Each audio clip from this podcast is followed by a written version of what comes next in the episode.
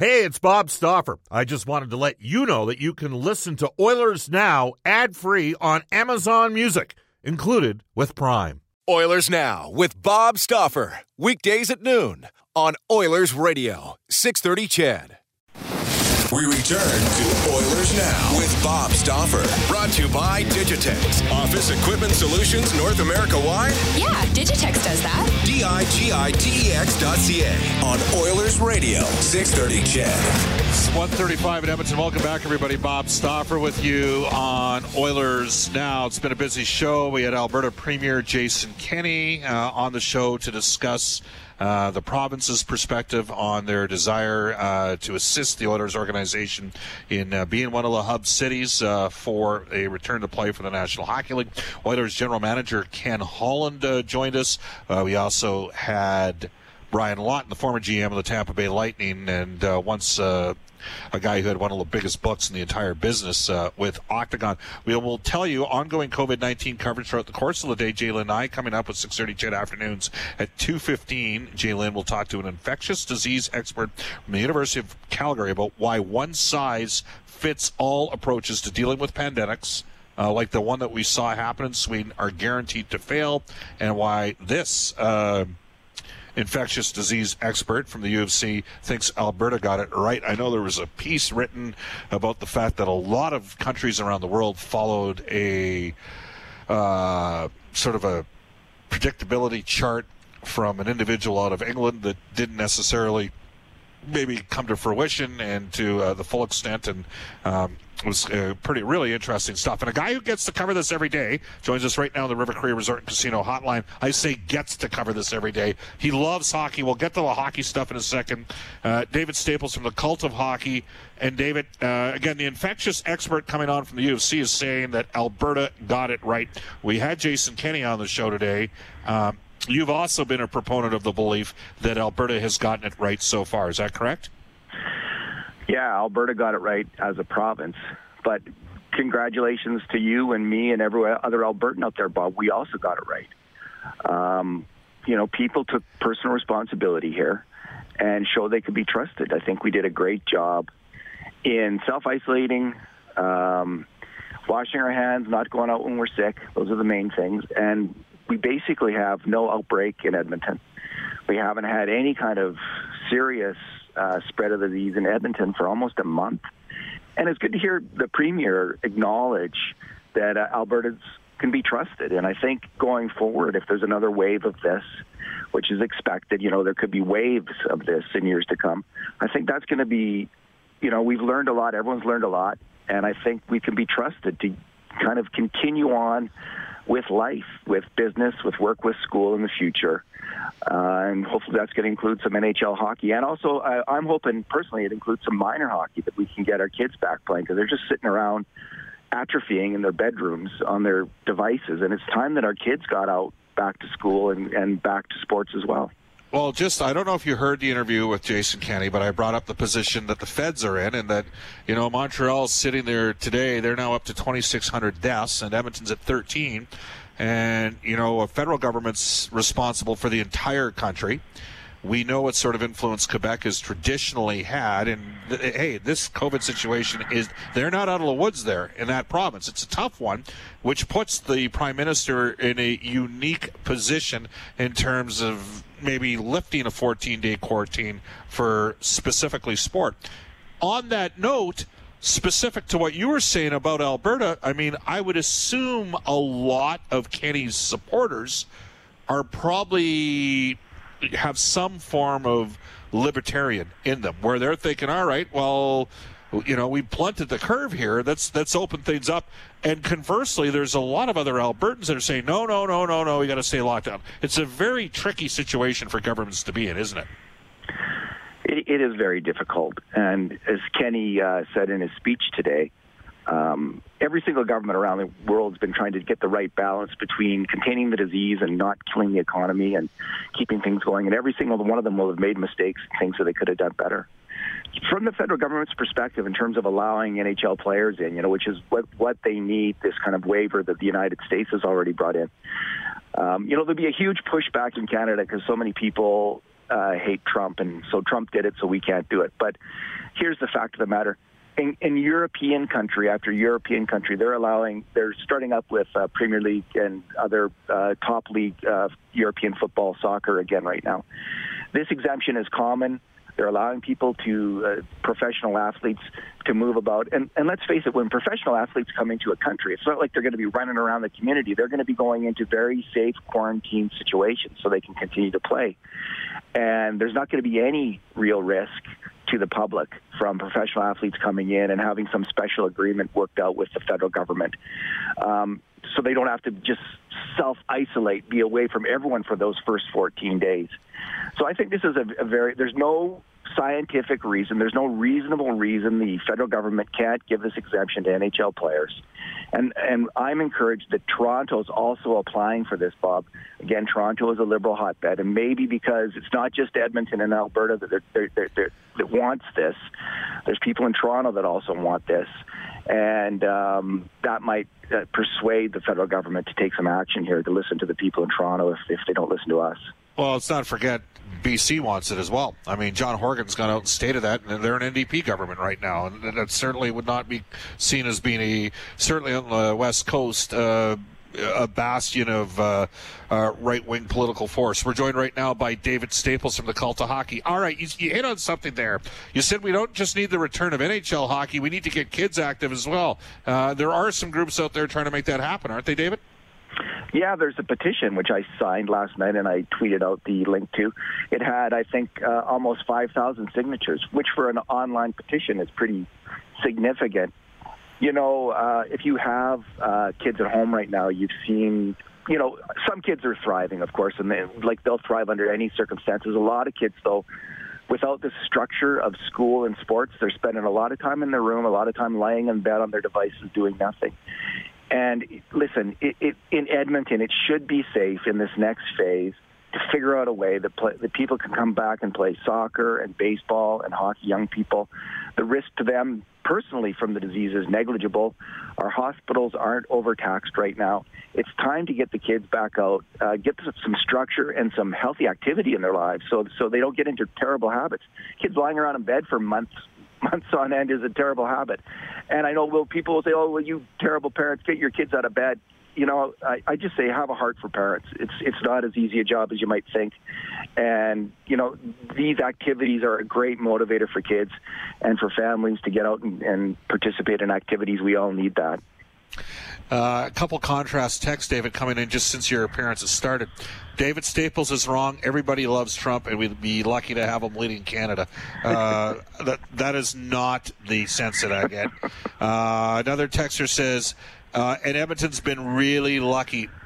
Uh, I, have been working through this whole thing alone in a truck uh, you know, so he's he, and that, there's a lot of Hawes also says Edmonton's been more lucky than right. That's another uh, perspective that's out there. Just you, you can't win, so it, it, just sort of reinforces things right now. Uh, let's uh, let's switch focus here so you, you, talked a bit about the hot. How do you think the Oilers would do if we came back and played in a series against Chicago? What's your perception if we're if the Oilers are and the NHL is able to relaunch and, and get going here and, and have this you know round of 24 playing? How do you how far do you think the Edmonton Oilers could go, David? Well, Bob, you, you and I both know that in any one series, it can come down to goaltending and bounces, right? any one series. So we don't know if the Oilers will get the bounces, and we don't know if they're going to get the goaltending. Like how are Mike Smith and Mikko Koskinen going to do? But let's say let's say that Mikko Koskinen and Mike Smith are able to outplay or be even to the other team's goalies in in their each playoff series. I I'm convinced, Bob, that this Oilers team can go deep, deep, deep into the playoffs. This is the deepest and best Edmonton Oilers team we've seen, I think, since 1990. And I mean, we have that level of talent at the top end of the roster with McDavid and Draisaitl. But as soon as Kailer Yamamoto joined this team in uh, late December, we went from having essentially zero functioning lines at that point because McDavid and Draisaitl had fallen off a cliff with their defensive play. We went the, the Oilers went from having zero lines that were performing at a high level to having suddenly three lines. that were performing at a high level. There was McDavid and whichever wingers he has. There was the dynamite line with Draisaitl, Yamamoto, and Nugent Hopkins. But the, the line that doesn't get a lot of attention is this third line that suddenly developed with uh, Archibald, Sheahan, and uh, Joakim Nygard. And those guys had tremendous chemistry. And when you look at their underlying numbers, their their um, um, shot, high de- high danger scoring chances for percentage, it was around 57, 58 percent.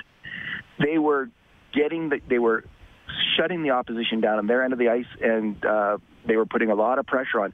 So if you have that third line that's going so strong, that's going to free up one of the top lines, McDavid or Draisaitl lines, to play against, to have some easier minutes. And that's a well, that is a prescription for winning in the playoffs if you have three strong lines like that. And I'm I'm super confident that that we're going to see that, and I'm, I just can't wait to see it. Actually, I think this Oilers team is going to be special. They're going to go on a special run in these playoffs. Well, it's interesting because you can factor in something else that did not factor in between the trade deadline and when the pause occurred. Mike Green got hurt right away. And then, uh, you know, Athanasiou, let's face it, I mean, sometimes it takes players three months to, to get comfortable after a trade, and that's if they're playing all the time. I don't think we got a real feel yet for what he might be capable of doing. Tyler Ennis certainly had some decent moments, but, you know, those three players being added to a team that during the course of the season added, you know, Ethan Bear, Caleb Jones, and Connor Yamamoto, this is a different hockey team. It, it really is. Um, so there's all those players, and I think we already saw that Ennis is capable of playing with McDavid.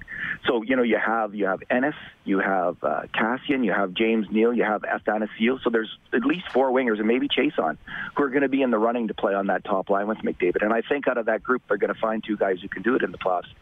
And the other good news is, Bob, I know a lot of people are really upset um, with the playoff format and the fact that teams like Chicago and Montreal, who are mediocre and didn't really earn it, are in the playoffs. But the one little whammy on those teams is at the trade trade deadline, they got rid of talented players. Like the Canadiens got rid of Kovalchuk because they didn't think they were in the playoffs, and Chicago got rid of uh, Gustafsson, their really fine Swedish defenseman, and Robin Lehner. Yeah. So Chicago, uh, you know, they they're coming in a little bit undermanned, whereas the Oilers stocked up with players, which is a big advantage for Edmonton in this coming series.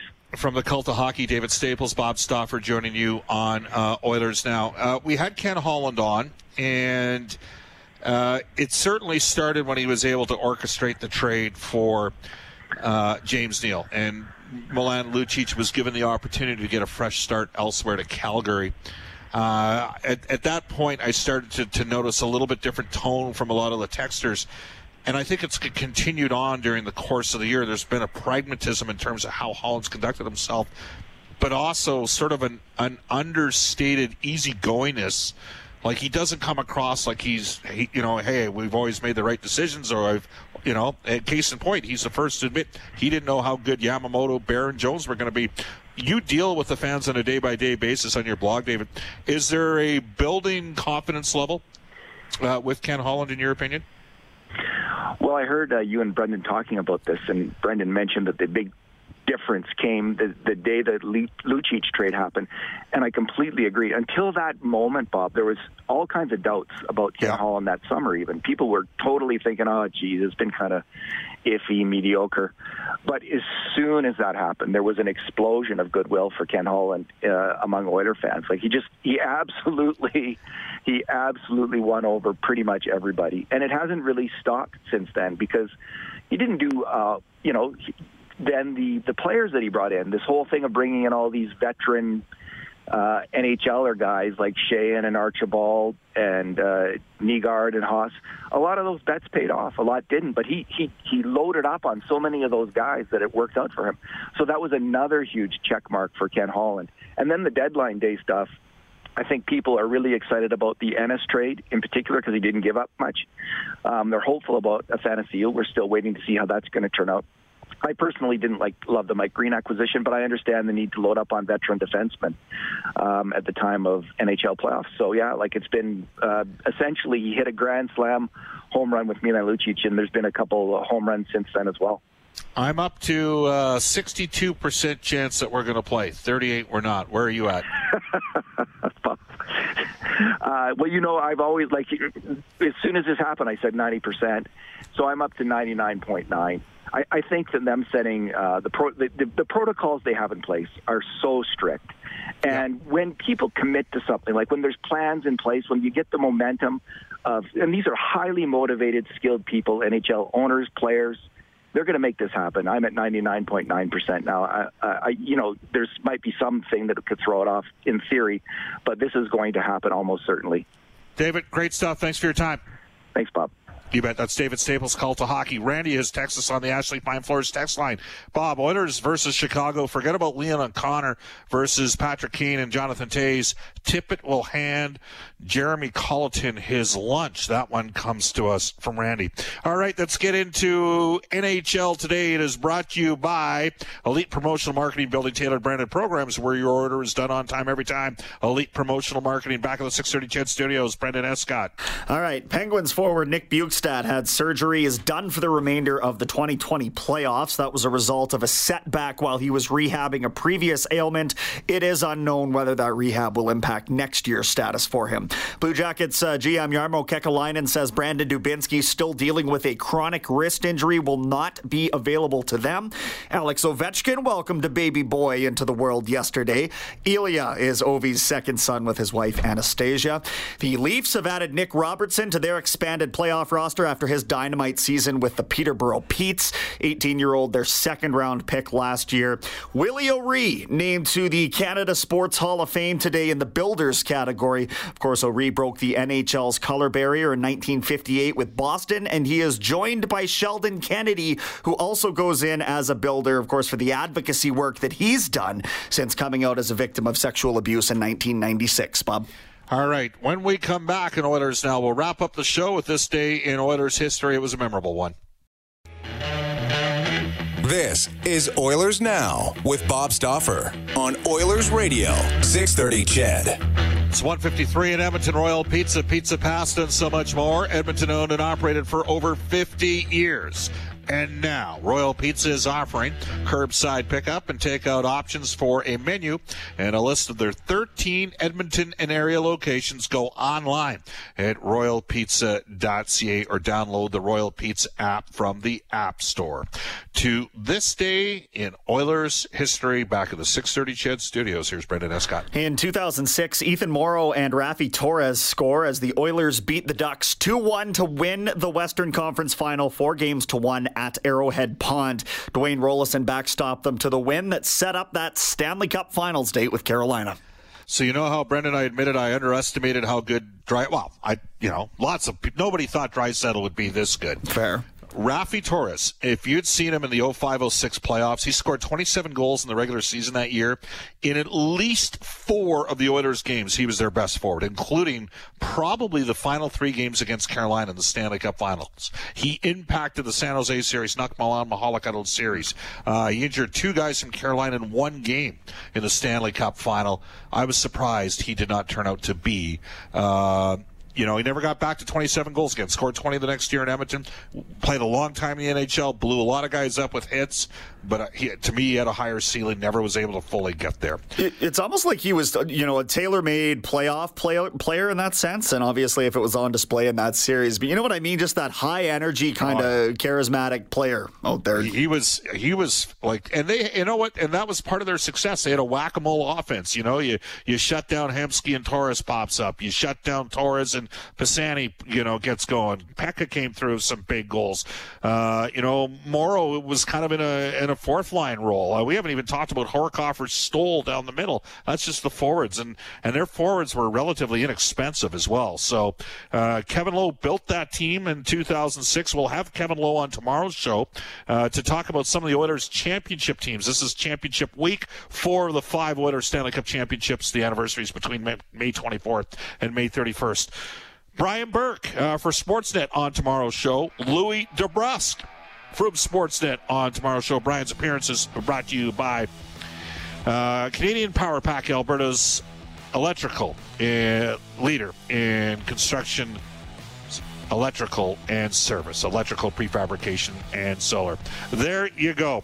Off to a global news weather traffic update with Carrie McCarthy. The 6:30 CHED afternoons with Jalen Nye up next. She'll have an infectious expert from the University of Calgary talking about Alberta's handling of the pandemic at 2:15. So long, everybody, from Oilers Now.